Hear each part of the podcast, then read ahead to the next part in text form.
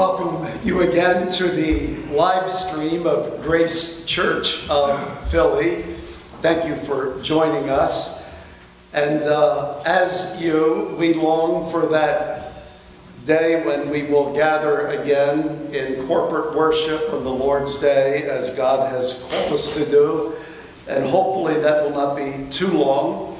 Uh, you should know that the elders are praying, planning, consulting about when to do that, and uh, we will keep you informed as those plans become more clear and more solidified. But uh, we are longing for that day when all of God's people can gather on the Lord's Day. Take your Bible with me once again and look in Philippians chapter one, looking again at verses twelve through twenty-six this morning, looking at the second half of that passage, but I will read the entire passage, Philippians chapter one, beginning in verse twelve. I want you to know, brothers, that what has happened to me has really served to advance the gospel, so that it has become known through the whole Imperial Guard and in all the rest that my imprisonment is for Christ. And most of the brothers, having become confident in the Lord by my imprisonment, are much more bold to speak the word without fear. Some indeed preach Christ from envy and rivalry, but others from goodwill. The latter do it out of love, knowing that I am put here for the defense of the gospel. The former proclaim Christ out of selfish ambition, not sincerely, but thinking to afflict me in my imprisonment. What then?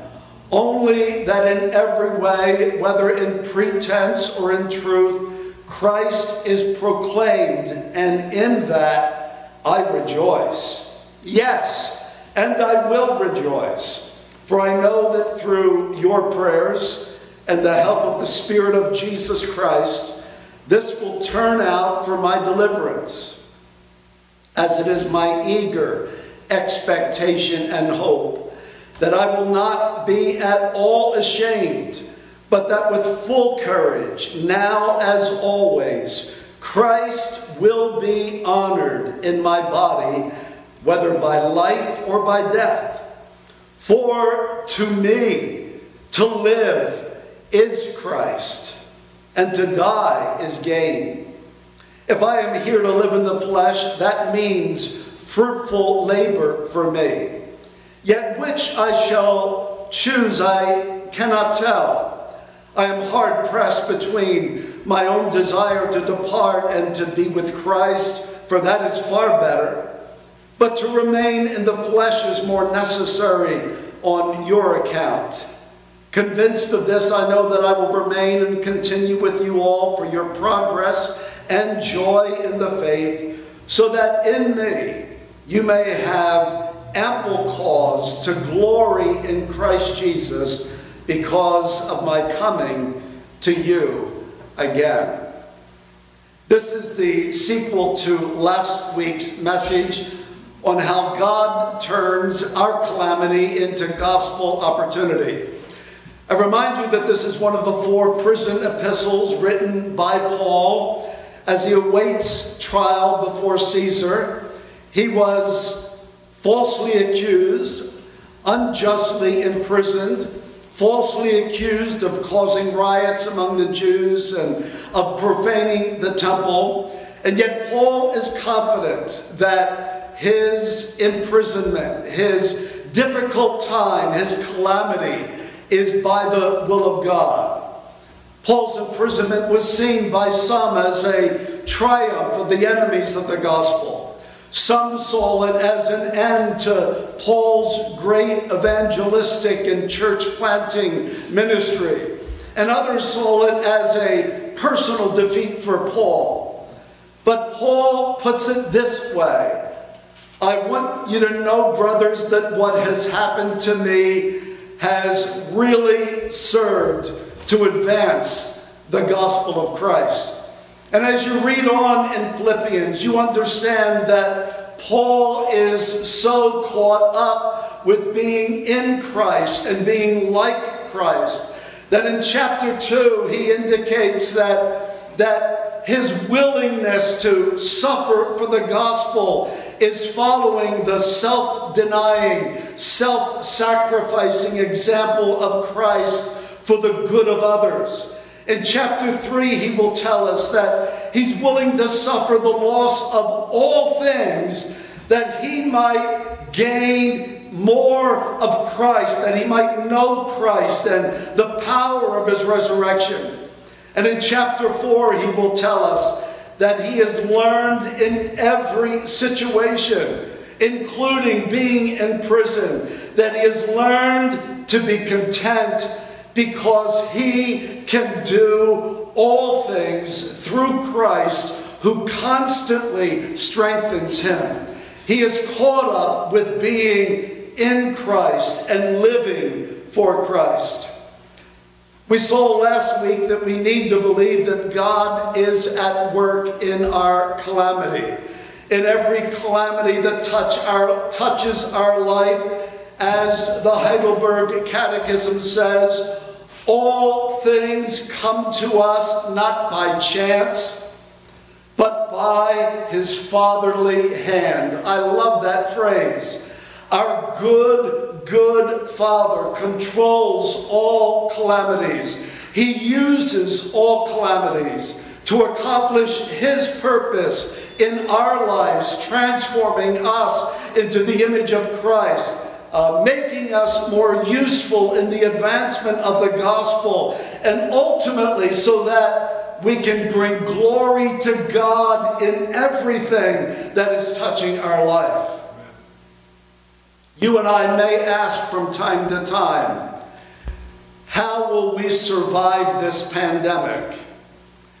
Last week, the answer to that, Paul's answer to that was, we must continue to believe that God is in control. If you don't believe that, then you're headed for despair.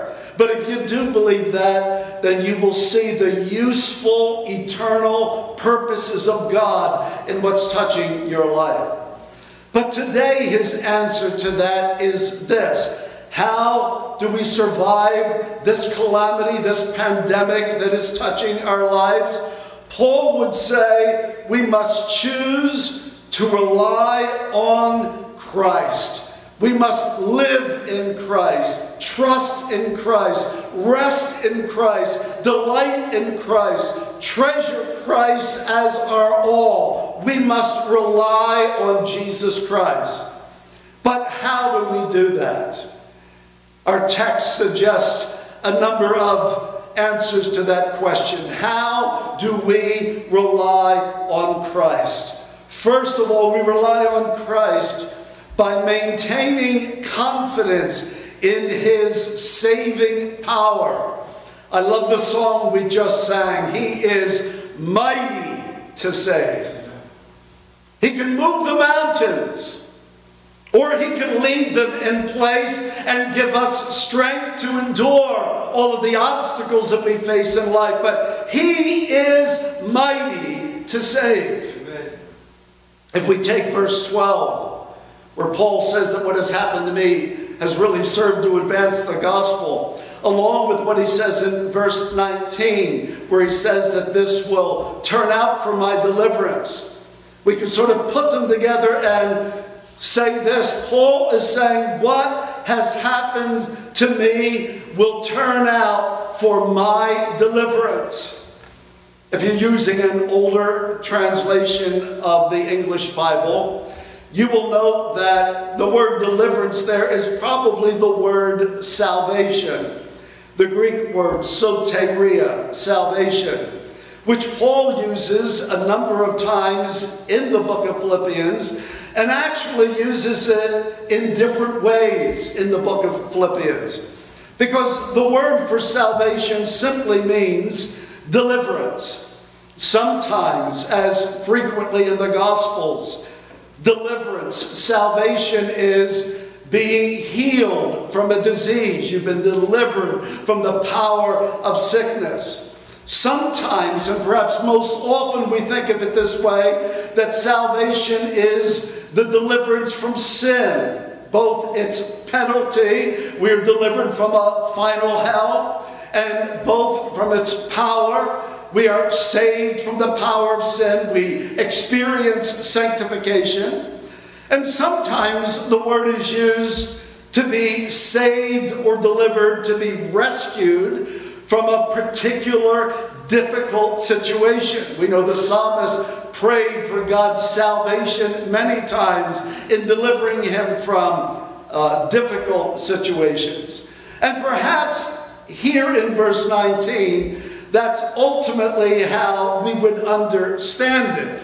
How Paul understood it when he wrote it is another question. When Paul says that this will turn out for my salvation, I believe he knew that God's saving of him could be accomplished in many ways.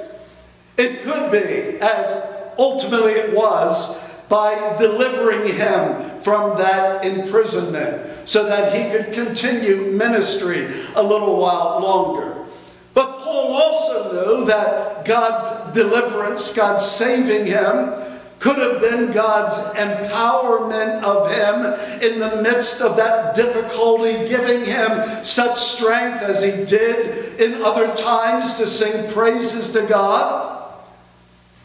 Or it could have meant, and certainly this was in Paul's uh, thinking, possibilities of what God, how God would save him.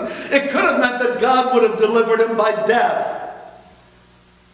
That he would have saved him from this world and from his calamity by bringing him into the presence of God. God's deliverance of his people in the midst of trial sometimes is more what we desire, and sometimes it's more obvious, like the time when God opened the gates of the prison in Philippi and literally let Paul and Silas go free. They were saved. They were delivered from that prison cell. But most often, God's ways of saving us aren't necessarily by delivering us out of the calamity, but by sustaining us in that calamity. And it is still the mighty power of God. It is still this mighty God who saves us. If you're ill, God may deliver you. He may save you by healing your illness. Or he may deliver you, he may save you by giving you extra grace to rejoice and be sustained in your illness. Or he may deliver you by saying you're done with this world, come into my presence where sickness, where viruses will never touch you again. Amen. It's up to God's sovereign will as to how he chooses to deliver us. We do not dictate to God how God displays his saving power. We simply remain confident that if we are in Christ, if God is our God, then he will save his people. He always saves his people. He will always deliver his people, whom he has ransomed through the blood of his Son, Jesus Christ. He is mighty to save. This is, as we sing, this is our God, the one who saves. We rely on Christ by maintaining confidence in his saving power, without dictating how God exercises his saving power. But secondly, we rely on Christ by depending on the prayers of the saints. Again, verse nineteen, Paul says, "For I know that through your prayers, this will turn out God to my salvation, my deliverance. That God in His providence, in His design for His kingdom, for His people, that God will use your prayers to accomplish His saving power in my life. Now, earlier in, the ch in, in this chapter, we know that Paul prayed for the Philippians. In most of his epistles, he lets God's people know that he's busy praying for them, that, that he believes that there's a connection between his prayer and God's work in their lives. He prayed for them that they would grow in love, a, a discerning love and a wise love. He prayed for them that, that they would be able to choose the things in life that really matter. And he prayed this for them because he knew that they were in Christ and that they were filled with the fruits of righteousness, of being in Christ, and that he could depend on God to answer his prayers. Later in chapter four, he will remind the Philippians that as they pray, they should pray without anxiety, and that all of their supplications that they make to God, and that's the same word he uses here in Philippians one, all of their specific requests they make in behalf of others, that they should do it with thanksgiving, believing that God is always acting for good in the behalf of his people.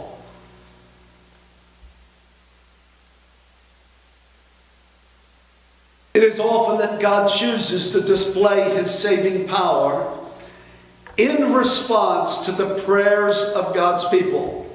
Now, don't be mistaken, God is not dependent upon our, our prayers, our intercession for others. But he simply has chosen that our intercession is a means by which he will often display his power. I know someone might say, and maybe rightfully so, well, I can go directly to God myself to deliver me. I don't need the prayer of others. I can pray. Well, the first part of that is true. God can de deliver you in answer to your own personal prayer. But the second part of that is not true.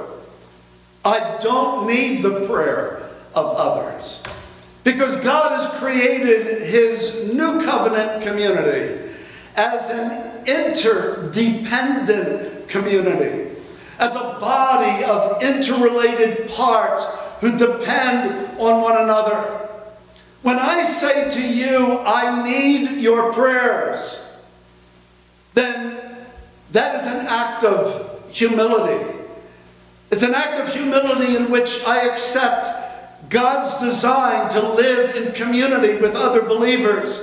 It's, a, it's an act of humility where I accept that God intends that we should mutually bear one another's burdens and so fulfill the law of Christ. I need your prayers.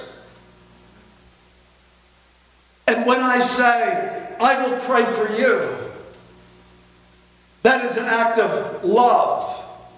It's an act of love, believing that God has uniquely brought believing, baptized people together in community to worship, to fellowship, to do his work together. It's an act of love that I accept my responsibility to bear one another's burdens and so fulfill the law of Christ.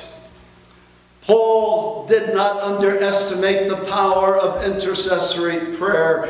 He prayed for others. He depended upon the prayers of others in his behalf.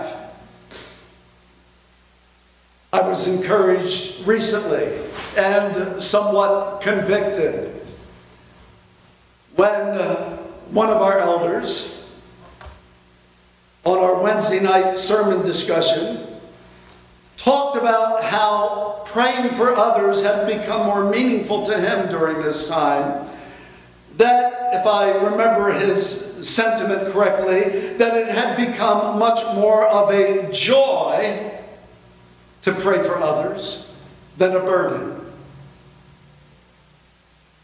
And I know what he was talking about, because I have my obligatory prayer list that I go over.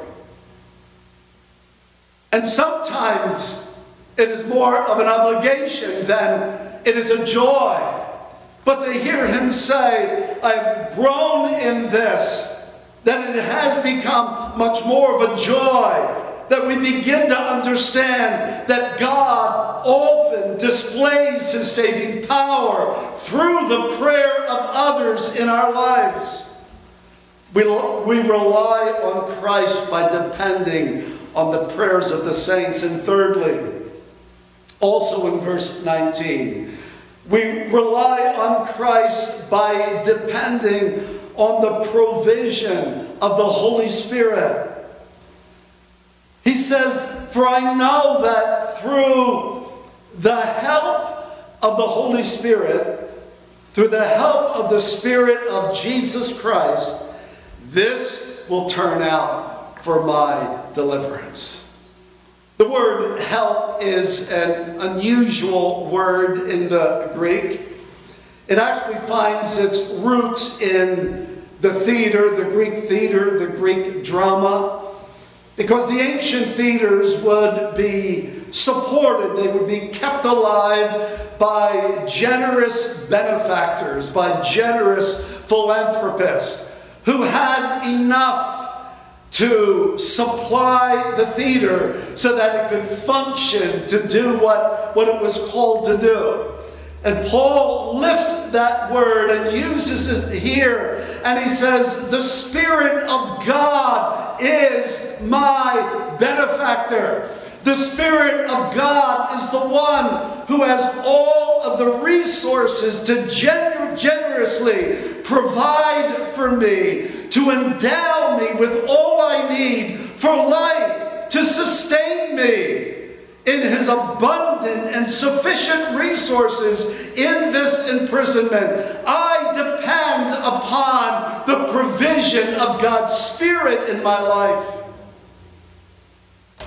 As he had written earlier, the Spirit himself bears witness with our spirit that we are the children of God, and if children, then heirs, heirs of God, and fellow heirs with Christ, provided we suffer with him, in order that we also may be glorified together. And he prayed from that same prison cell for the Ephesian church. He said, I pray that according to the riches of his glory, he may grant you to be strengthened with power through his Spirit in your inner man. I want you, Ephesians, to know the work of God's Holy Spirit in your life, strengthening you and sustaining you through all of the trials and difficulties of life. Paul makes it clear that he believed in the provision of the Spirit of Jesus Christ. Perhaps he still has ringing in his ears those words of Jesus Christ in John fourteen through sixteen, when he promised that when I go, I will send another one, that comforter, that one who will be alongside of you, that one who is with you now, but the one who will be in you at that time. It is this Spirit of Jesus Christ, the same Spirit that raised him from the dead, the same Spirit that empowered him through all of his daily ministry while on earth, the same Spirit whom he gave on Pentecost, that same Spirit who baptizes every believer into union with Jesus Christ at their time of conversion. This Spirit, Paul says, I'm confident, I know that through this generous support of the Spirit of God, I will experience God's saving power. Paul was convinced that because of what God had done for him in Christ, that because God had loved him so much that he gave his own son to die the death that he deserved, that because God loved him so much and gave him so much in Christ, that he wasn't done giving to him, that there was more that he wanted to give to him in Christ and through Christ. He put it this way in Romans eight. He who did not spare his own son, but gave him up for us all, how will he not also with him graciously give us all things? God will save me through the generous work of the Spirit of God in my life.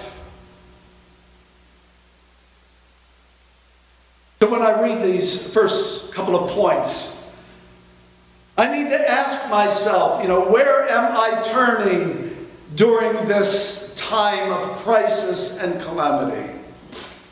Am I turning more to pray for others and to cry out for the prayer of others? Am I learning to walk in the Spirit and live in the Spirit and depend upon the Spirit? Am I learning to realize, as I prayed at the beginning, that, that the kingdom of God is not meat and drink. It's not what we experience in temporal ways, but the kingdom of God, the real life that we enjoy, is life and joy and peace in the Holy Spirit, whom God has given us to take what is ours in the future, to take all of that inheritance that Jesus Christ has reserved for us, and by His Spirit He brings it right now into this time and place, and He gives me an earnest, a down payment of that, a taste of the world to come, and that is what sustains us in a world that is passing away. We rely on Christ. Fourthly, by seeing the supreme value of union with Jesus Christ. These are some of my favorite verses in all of Scripture. Verse twenty and twenty-one of chapter one. As it is my eager expectation and hope that I will not be at all ashamed, but that with full courage, now as always, Christ will be honored in my body, whether by life or by death. For to me, to live is Christ, and to die is gain. You can't read Philippians without concluding that Paul was consumed with Jesus Christ as his deepest delight and his greatest treasure. And he was so captured by it that the thought of ever denying him, the thought of being ashamed of him, the thought of being in a place in life that was so difficult that he would not be able to give glory to Jesus Christ, he says, it's my eager expectation. He says, my, my neck is stretched, my eyes are reaching forward, my hands are reaching forward. This is my hope. I am longing, I'm giving my all for this one thing. I don't want to be ashamed of Jesus Christ. He saw something in Christ and experienced something in Christ that captured his affection, his being in such a way that he longed for a life that would never deny Christ. I don't want to be ashamed of this one who loved me and gave himself for me. Paul sought the glory of Christ in all things. His passion to glorify Christ is seen in this statement, in my body, whether by life or by death. All I care about is not life or death. What I care about is the glory of the one who gave his life for me. I can remember a few years back, I think it's probably close to five years now, when I would visit both Jose, Jose De Jesus and uh, Gary Travis at Jefferson Hospital. And I must say that I always, I can't ever remember coming away feeling sorry for Jose and Gary. Feeling discouraged that they were so overwhelmed by their calamity. I mean, I can still hear Jose saying, "What can I do? If the Lord wants me, I'm ready." I've listened to his wonderful testimony of God's saving grace in his life so many times, of the great pastoral influence that Rolando has had and continues to have on him. And the joy that he has, the joy of just knowing he is forgiven. He has eternal life.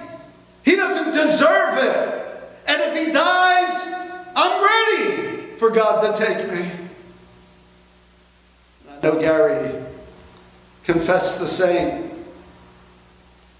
They both experienced God's powerful saving grace that created in them a deep conviction that what matters most is not me, my life, my death, my struggle, my problems. What matters most is not my multiple health issues. What matters most that Jesus Christ, my Savior, would be glorified. Amen. Because Paul knew that in Christ he could never lose what is most valuable. For me, to live is Christ. If I'm here on planet Earth,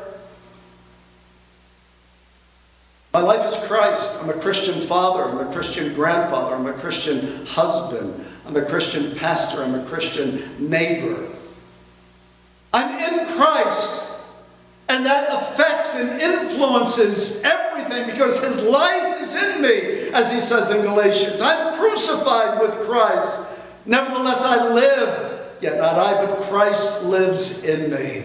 And the life which I now live in the flesh, I live by by faith in the Son of God who loved me and gave himself for me. Life is Christ. But what if you die, Paul? You, you lose all of this life. Now my life is Christ, and if I die, I gain. I see Jesus. I'm with Jesus eternally.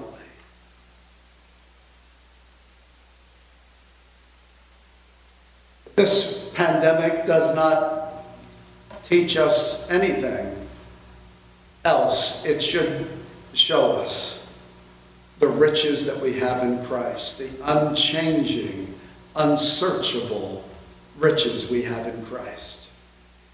And one last point, verses twenty-two to twenty-six, we rely on Christ, and as we do that, we continue the priority of serving others.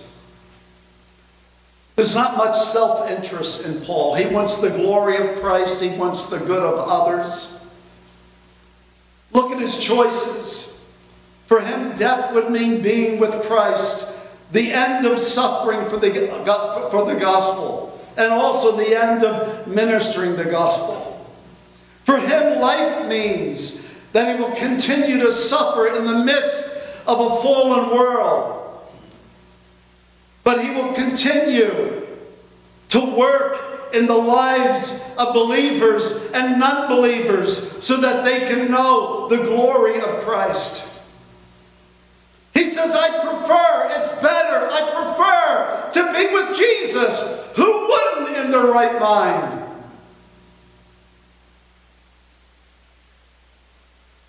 But he says it's more necessary for me. If it's only about me, then God, take me out of this sin-cursed world and give me eternal relief from suffering and sin. But it's not only about me.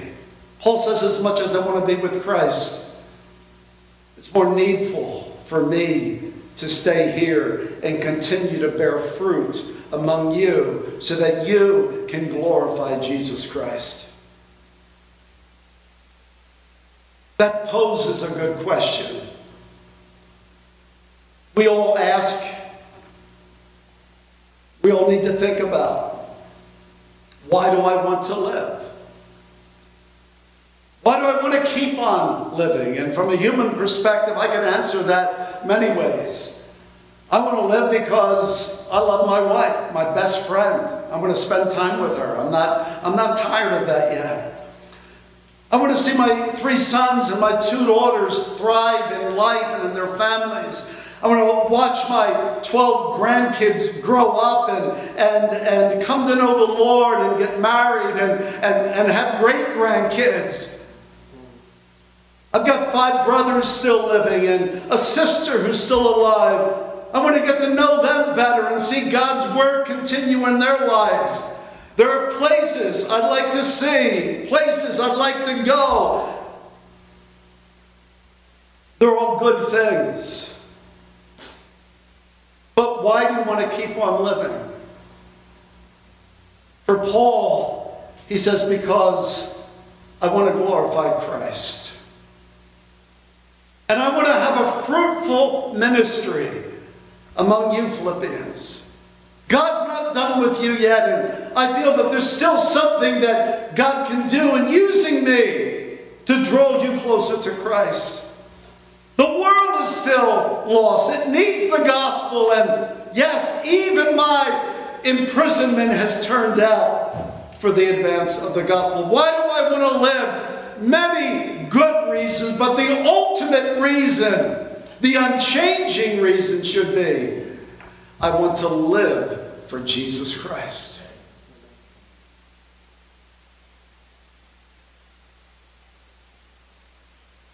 C T Studd was the great dedicated missionary to China, India, Africa. And in eighteen eighty-three, as he wrote from Cambridge, he said this. He said, I had known about Jesus dying for me, but I'd never understood that if he had died for me, then I didn't belong to myself. Redemption means buying back, so that if I belonged to him, either I had to be a thief and keep what wasn't mine, or else I had to give up everything to God. And when I came to see that Jesus had died for me, it didn't seem hard to give it all up for him. Later he said, if Jesus Christ be God and died for me, then no sacrifice can be too great for me to make for him.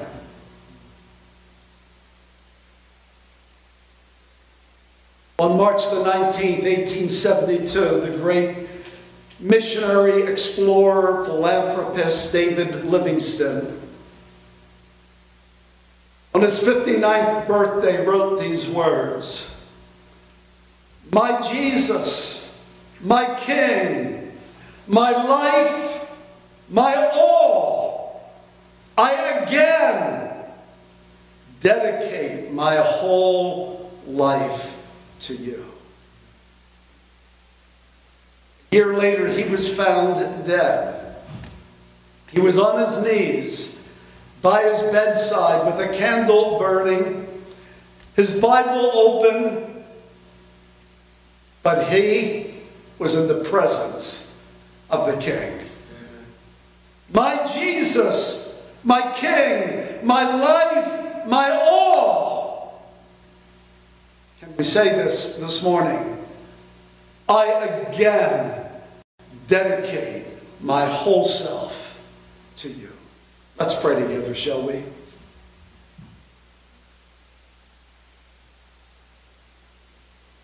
before you will ever live for Christ in your calamity or in your lack of suffering, before you will ever live for Christ, you must first receive his gracious offer in which he wants to give you the undeserved gift of eternal life through Jesus Christ.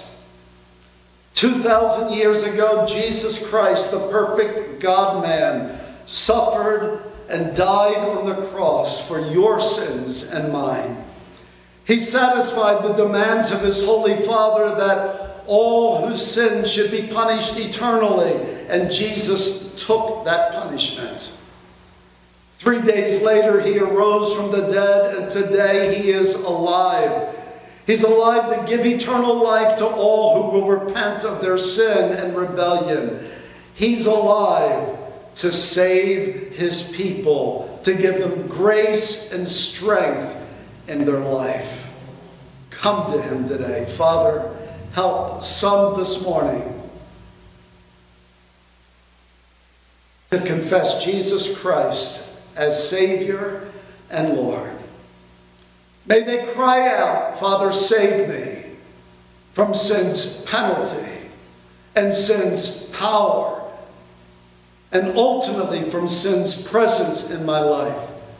And then, Father, save me. Show your saving power in my life day by day as I look to you in faith.